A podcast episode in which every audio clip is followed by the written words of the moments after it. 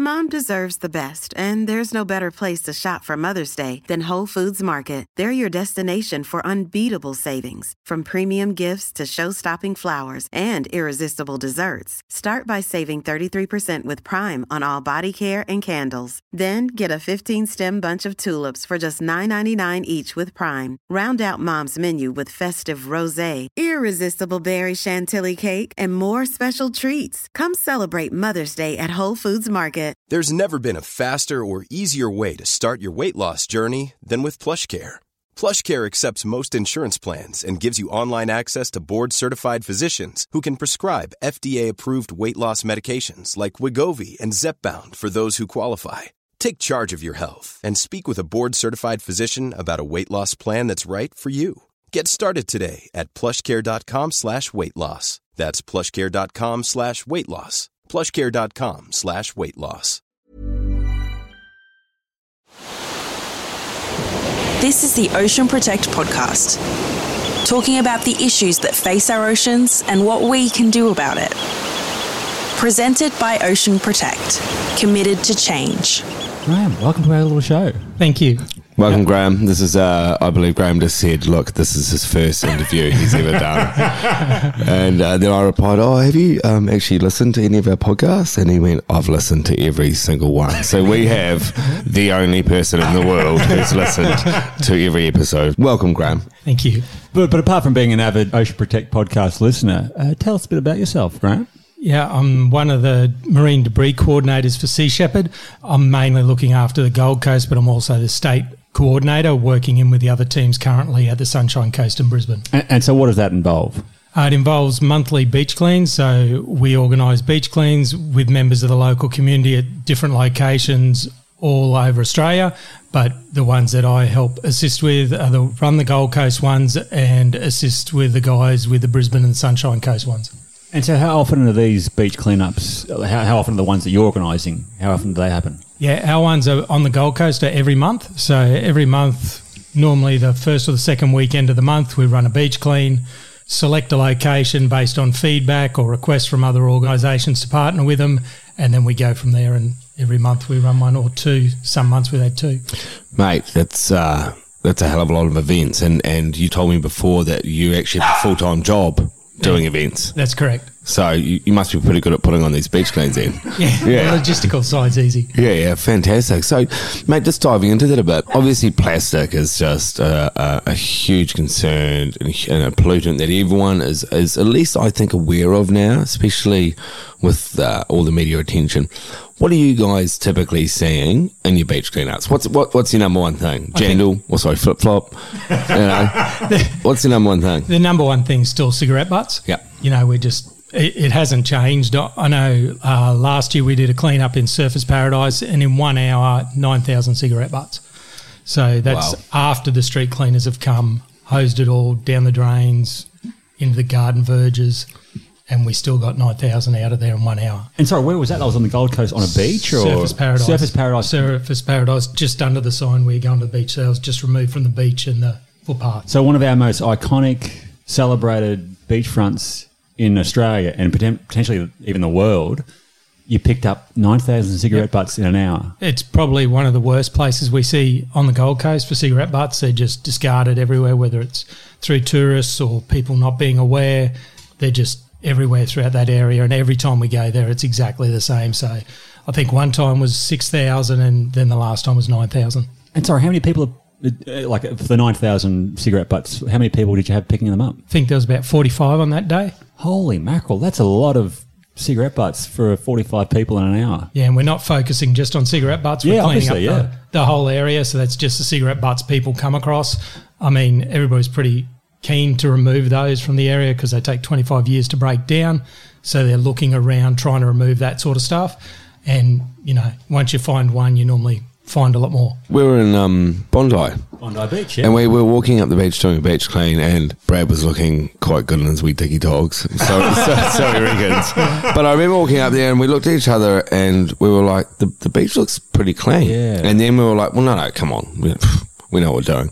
And we actually just went to a certain bit right, right by the rock wall and concentrated on it just a meter by a meter, like you say, just hundreds and hundreds and hundreds of cigarette butts. Yeah, because we kind of like sifted Yeah, through the sift sand. through it, Yeah, and, you really- know, wasn't it's not- immediately obvious. No, because what is it? What a cigarette butt looks like orangey. And, Yeah. Wow, that's um, you know, and, and, and just going on that, you hit on a good point. People just discard them. So we're, we're at a um, function today talking about the waste management hierarchy. Number one, avoidance. You know, avoid using. You know, we've got to recycle better. We've got to reuse better. But the number one is don't use it, and you know, don't let her be aware. Yep. And that is your problem with your tourist hotspots. We found that in Noosa uh, when we were up there doing another presentation. We look at the hotspots within a certain area. The public might be good at littering, you know, education, Yep. or the you know Australian people, You mean the locals? the locals. Yeah. But the people coming in, they're going, "We- we don't care, and then that's where that load of you know, pollution obviously comes. That and that's just the the littering that we know that's happening. Mm. Obviously, accidental litter, wind litter, but that's just purely from people going like that.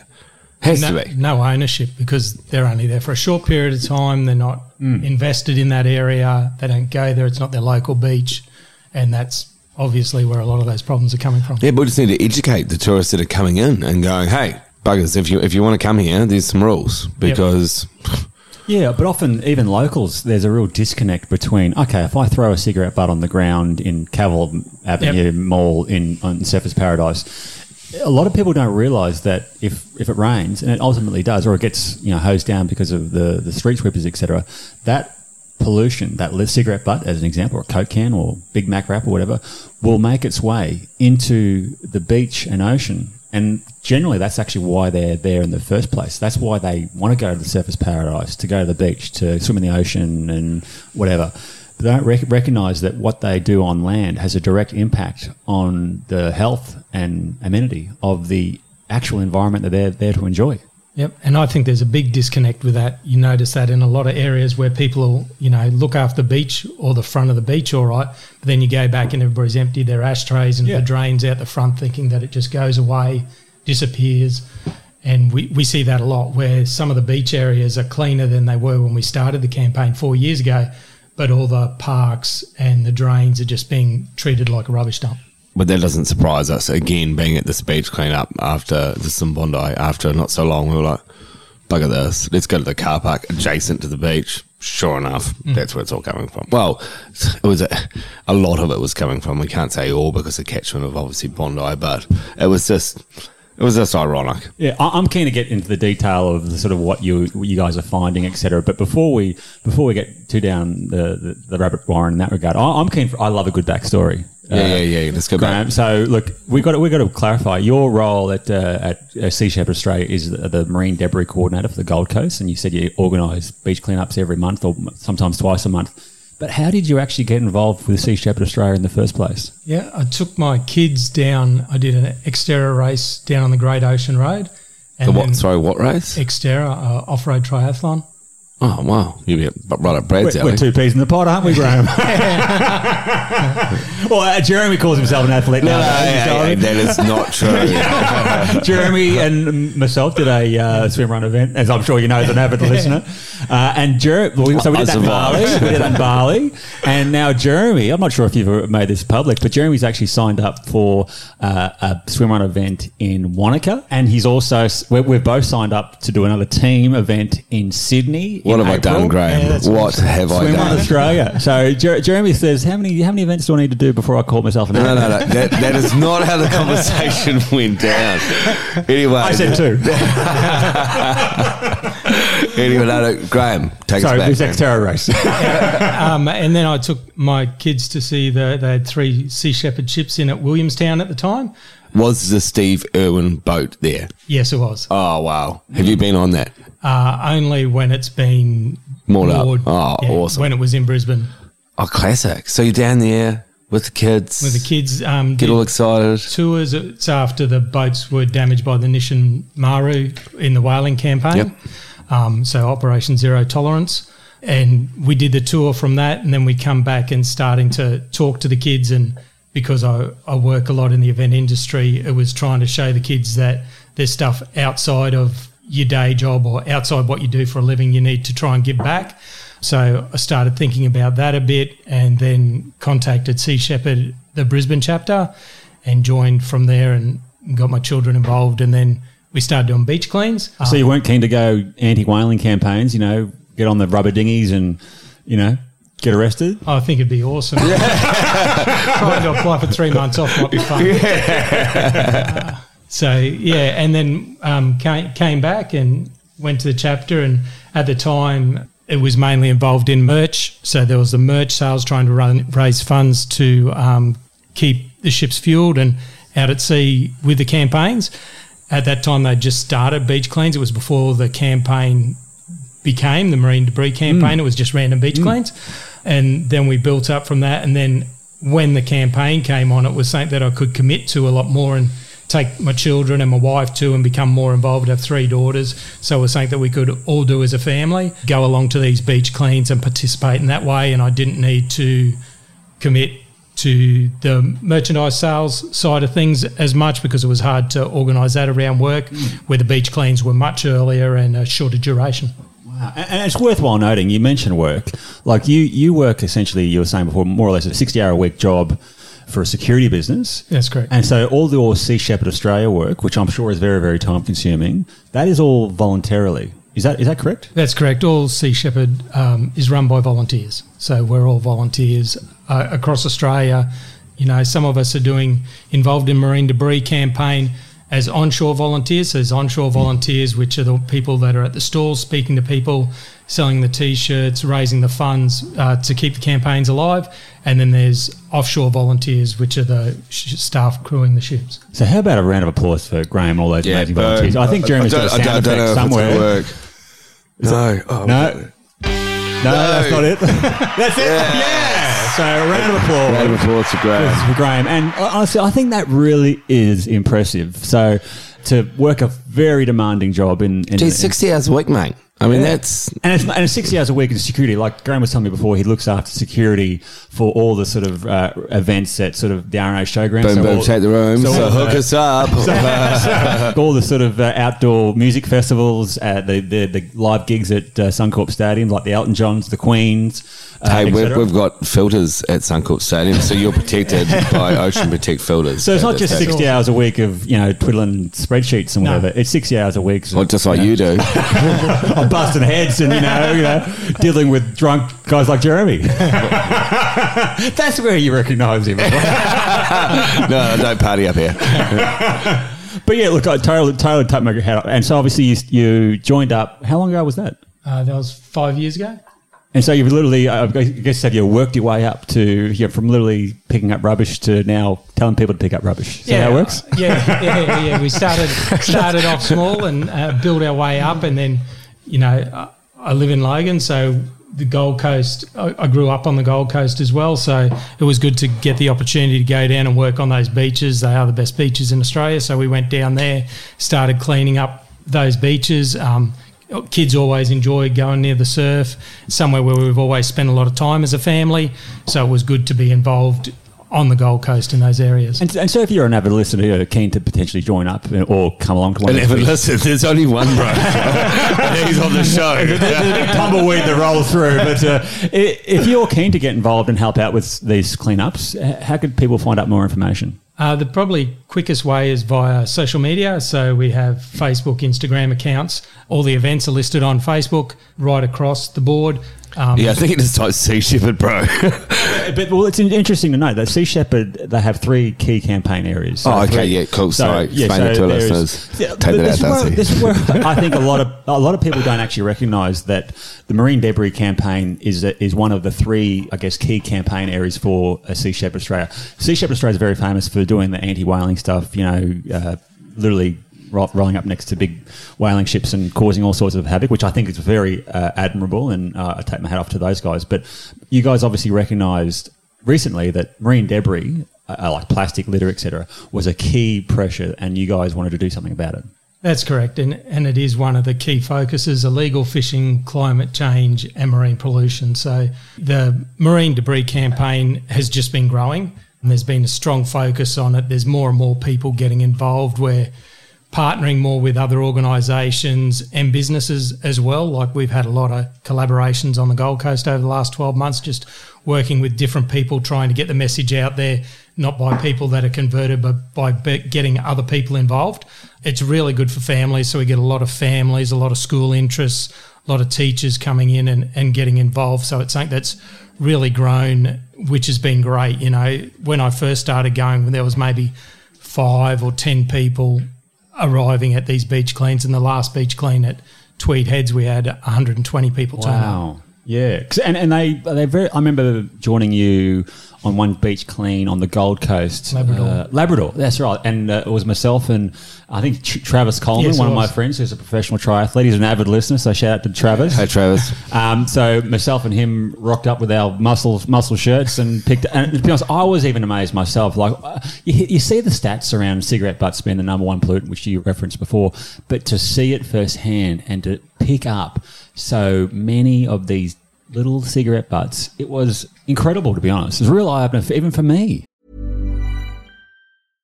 How would you like to look five years younger? In a clinical study, people that had volume added with Juvederm Voluma XC in the cheeks perceived themselves as looking five years younger at six months after treatment. Look younger, feel like you. Add volume for lift and contour in the cheeks with Juvederm Voluma XC. Reverse signs of aging by adding volume to smooth laugh lines with Juvederm Vollure XC. For important safety information and to find a licensed specialist, visit juvederm.com. That's J U V E D E R M.com. Not for people with severe allergic reactions, allergies to lidocaine, or the proteins used in Juvederm. Common side effects include injection site redness, swelling, pain, tenderness, firmness, lumps, bumps, bruising, discoloration, or itching. There's a risk of unintentional injection into a blood vessel, which can cause vision abnormalities, blindness, stroke, temporary scabs, or scarring. Talk to a licensed specialist to find out if it's right for you.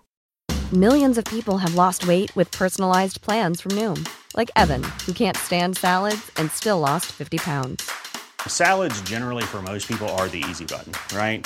For me, that wasn't an option. I never really was a salad guy. That's just not who I am. But Noom worked for me. Get your personalized plan today at Noom.com. Real Noom user compensated to provide their story. In four weeks, the typical Noom user can expect to lose one to two pounds per week. Individual results may vary. Yeah, mate. I mean, it's it's amazing what happens once you start sieving through it all. I mean, it's And so And- generally on that day, as um, I think it was an example, like basically we had, I think maybe 50 or so, you're all given a sort of basic Hessian bag and just going off and pick up pollution. And I remember going to Trav going, oh man, you know, I, because I think we were maybe the second group to go through and we're like, oh, there's going to be, uh, you know, there's not going to be much here because everyone's gone through it. We're sort of around this immediate area. There's heaps of people. And we still picked up stacks. I was gobsmacked. yeah. I mean, it is shocking. You see it on a hand, on a, on a you know weekly basis or whenever you can do it.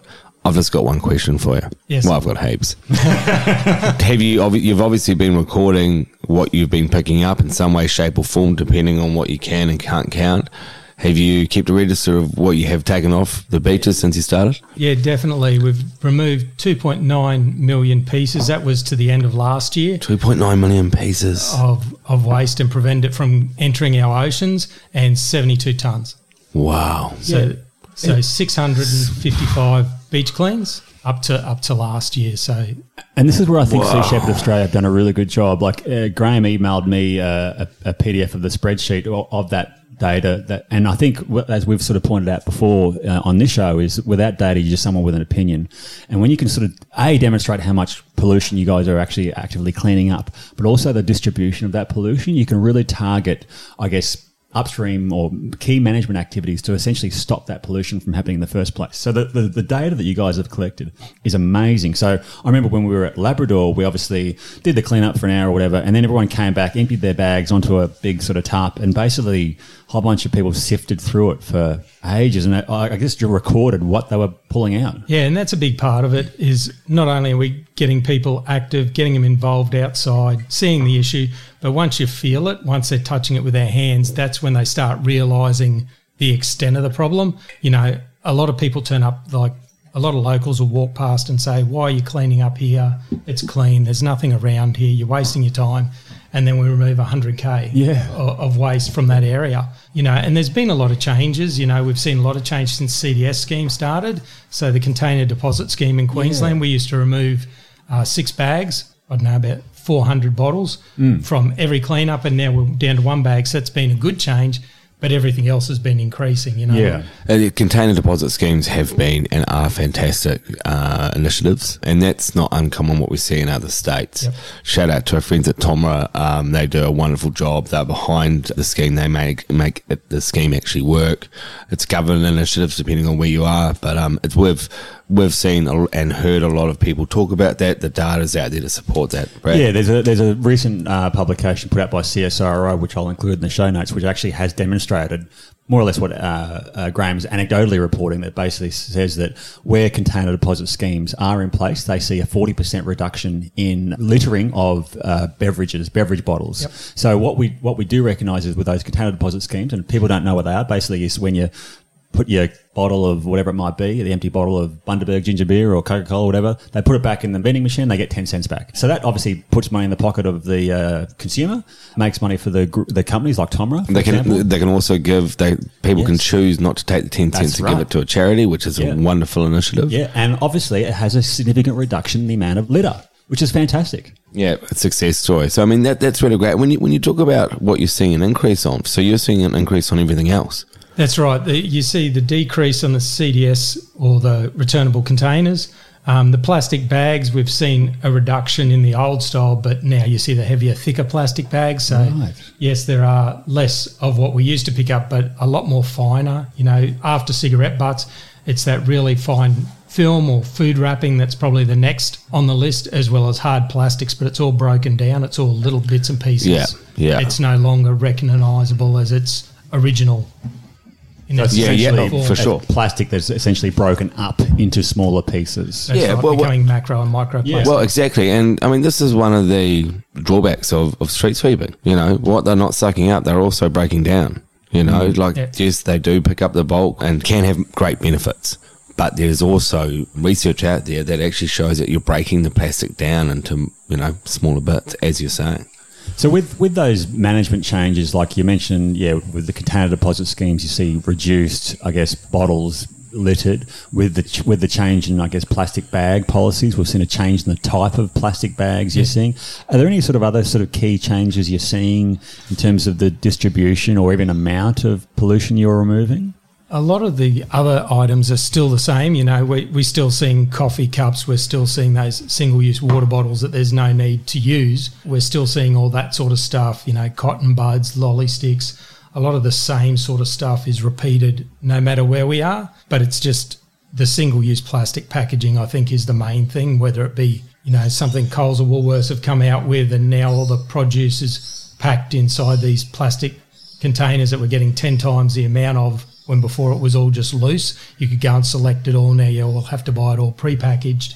So we're, we're seeing that sort of packaging escalate as more convenience food is Do you made. reckon you, you reckon you were seeing it escalate considering the current environment we're in? Because yeah, that's interesting. Yeah, yeah, th- yeah. Because I've seen the peak of that. I think, and this is just my opinion.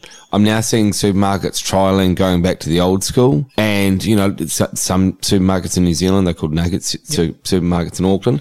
I'm seeing the consumer push the other way.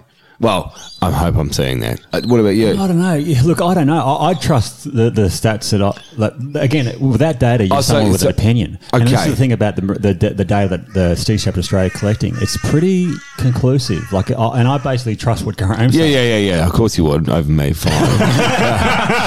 He's just someone with an opinion. Yeah, yeah. He's got the data. Okay, but I was talking from a supermarket push point of view from their psyche. I'm seeing that they're starting to go, oh, geez, we're, we're going to be in, but the, the consumer will demand it back. That's Yeah. right. It's Yeah. consumer driven change. Exactly. It, it's not the supermarkets. And some supermarkets are going that way, but the Not problem fast is a enough, lot of it is socio-economic. So if you go Yep. to buy in Logan, it's all going to be prepackaged. Yeah. Where if you went to New Farm, you can probably buy it loose. Yeah, How 100%. does that make you feel? So you're busting your butt, and you and hundred. You live in Logan. You, you, Yep. you, you, you, you're organising all these cleanups. You're uh, anywhere between uh, 25 and 120 people turn up for these cleanups. They all come from all different locations, giving up their Sunday afternoon or wherever it might be to go up and do a pretty grimy job of picking up rubbish.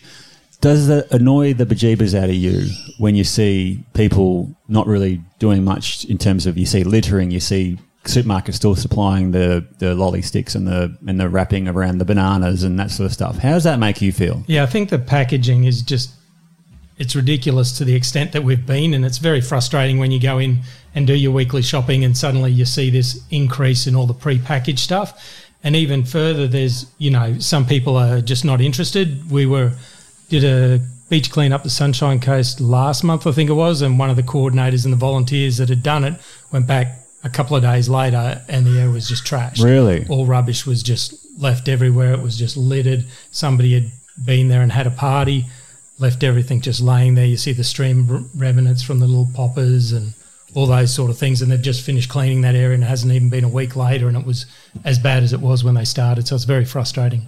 So yeah, very frustrating. Is that a nice way of saying saying it? Yeah, You seem like a calm man, Graham, but I, I sort of got a sense that you were going to stab someone there. See, that's why he's in security. He's Yeah, not, yeah, not, not yeah. a patron. You see, again, you're backing Graham.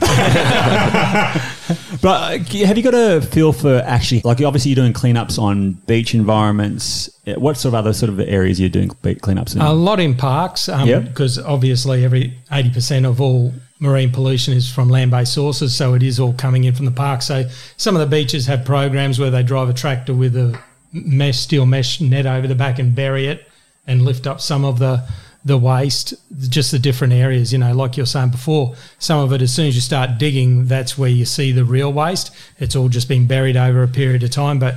We've done we've done the Logan River about six months ago, pulled out a fair bit of there, but I think a lot of the stuff that people see, they go to the beach and see it's clean, but they don't put two and two together. Sometimes that that's just coming in and out with the tide. yeah. So you know what we've seen at different locations. We've done uh, four remote cleans now. We've done um, Djulpan Beach in Arnhem Land.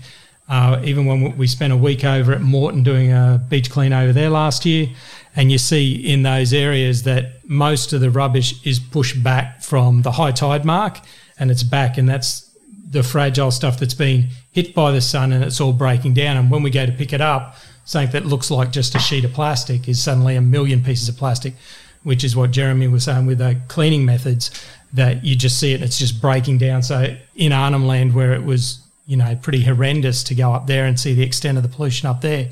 You're picking up these items and they're just falling apart, and then you're sitting down for another half an hour just picking up one item that's now in pieces that you know you need to do something to prevent it from entering because you know with Djulpan it's a turtle hatchery, so the turtles are having to come up through that mess to to lay their nests, and we witnessed that when we've been up there seeing the turtles, the mother turtles come up and have to you know, try and go straight through all this marine debris that's washed up over years.